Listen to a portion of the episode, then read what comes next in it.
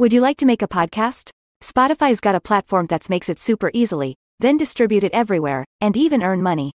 All in one place, for free. It's called Spotify for Podcasters, and here's how it works. Spotify for Podcasters lets you record and edit right from your phone or computer, so no matter what your setup is like, you can start creating today. With Spotify for Podcasters, you can earn money in a variety of ways, including ads and podcast subscriptions. So why wait? Start earning today. Download the Spotify for Podcasters app or go to www.spotify.com slash podcasters to get started.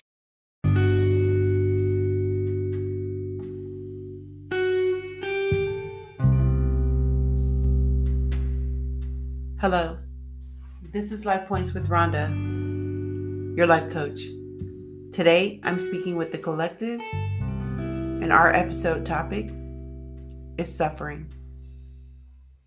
Now, I know that your time is valuable, so let's get started. Okay?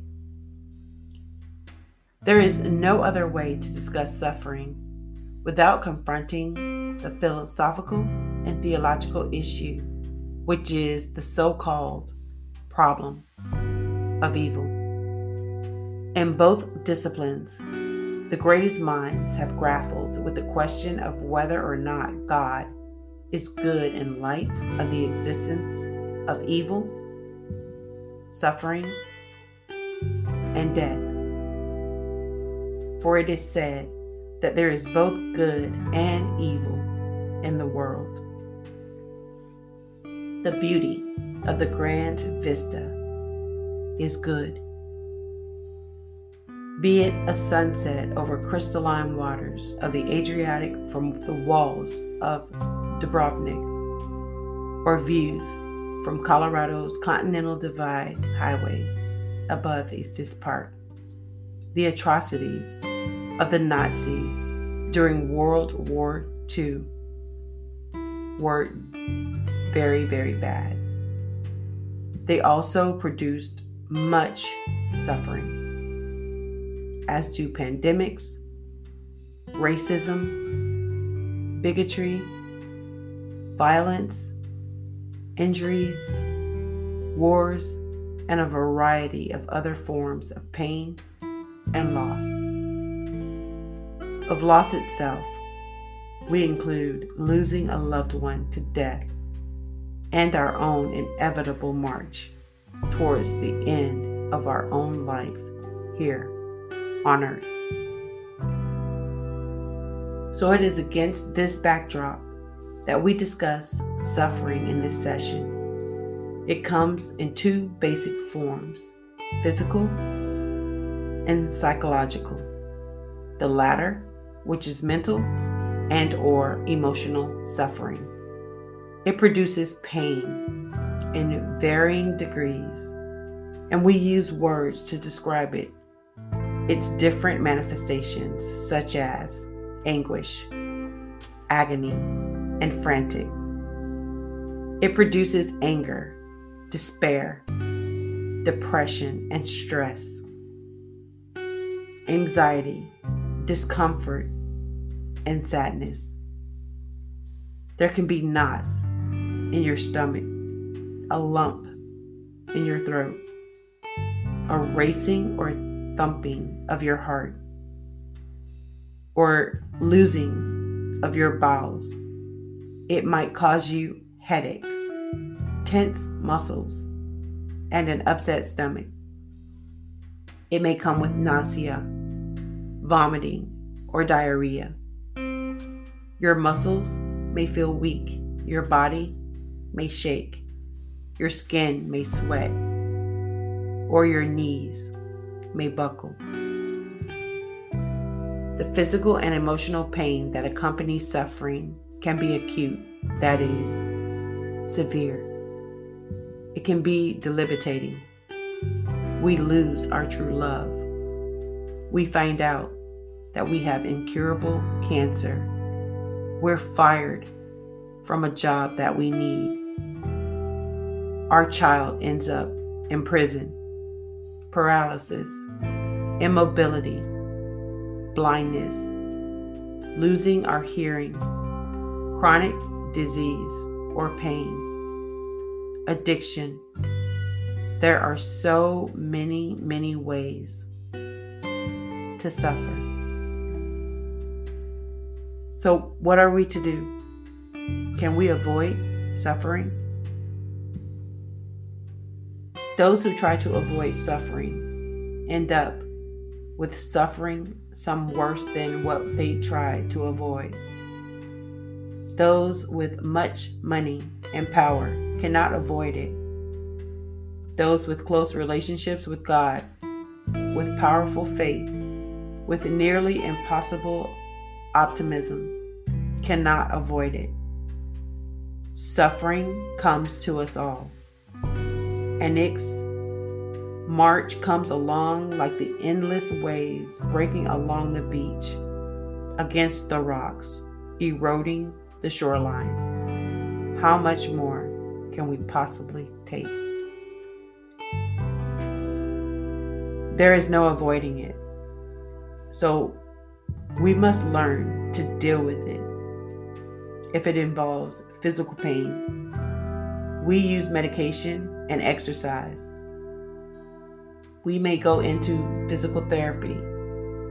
We may self medicate we try to numb the pain or maybe escape it somehow.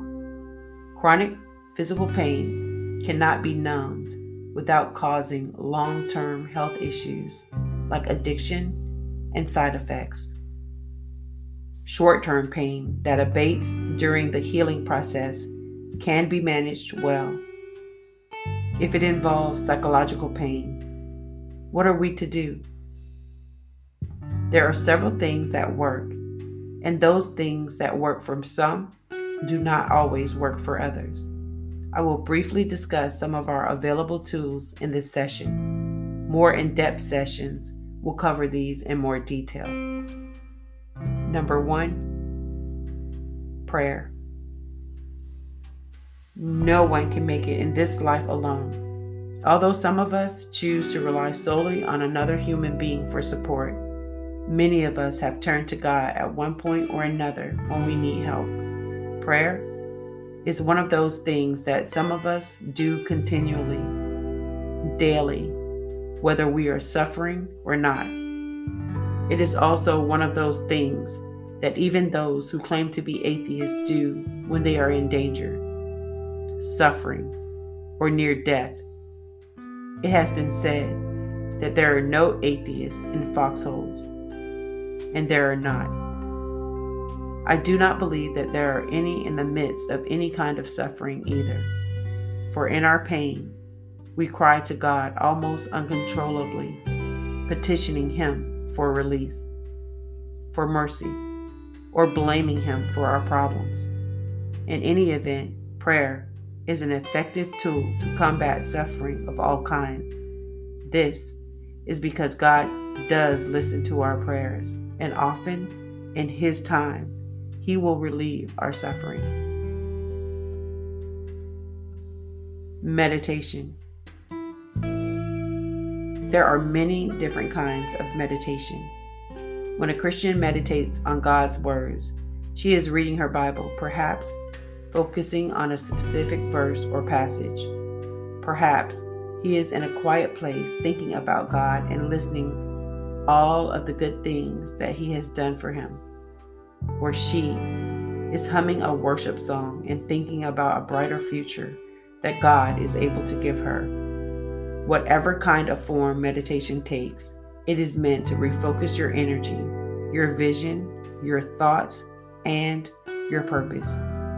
It is meant to calm you and heal you, allowing your mind to find peace and your body to find solitude. Number three, counseling. As a life coach, I often slip into the role of brief counselor for one who is suffering. Advice is only able to help the seeker, but a listening ear helps everyone. Counselors are trained to listen, they are trained to pay attention. They hear you and come to know you and share in your suffering. There is something mysterious and therapeutic about how a counseling session can make you feel better. Number four, decision. Much suffering is how we choose to respond to our circumstances. Psychological suffering can be alleviated often by making a decision to put it behind us. Whatever has caused us to suffer in the past, it is over. There is no reason to dwell on it. Why continue to think about something that produces so much pain? So, if you organize your thoughts and determine to move on with your life, putting that event that caused you suffering into its own file drawer that you may draw upon in the future for a proper purpose, the suffering will abate. Finally, there is the distraction of life. Some people don't do anything intentional, but their suffering leaves them. They simply go on with their lives, and the distractions of everyday life kick suffering out. They find joy in their work, in their relationships, in their daily activities. They face new problems and challenges. They end up at peace because of the inner strength that resides in us all. God put it there. He made us tough and gives us the resilience to suffer and bounce back, sometimes to great new heights. So use your suffering as it impels you to change the vision to resolve and let life move you to the next chapter. You will be better prepared, you will be stronger, and more able to survive the next round of bad, perhaps with less suffering next time. Thank you for allowing me to be a part of your day with Life Points with Ronda. If you've not already visited rhondafoster.com, or signed up for my free quarterly newsletter, please do so now. Bless you.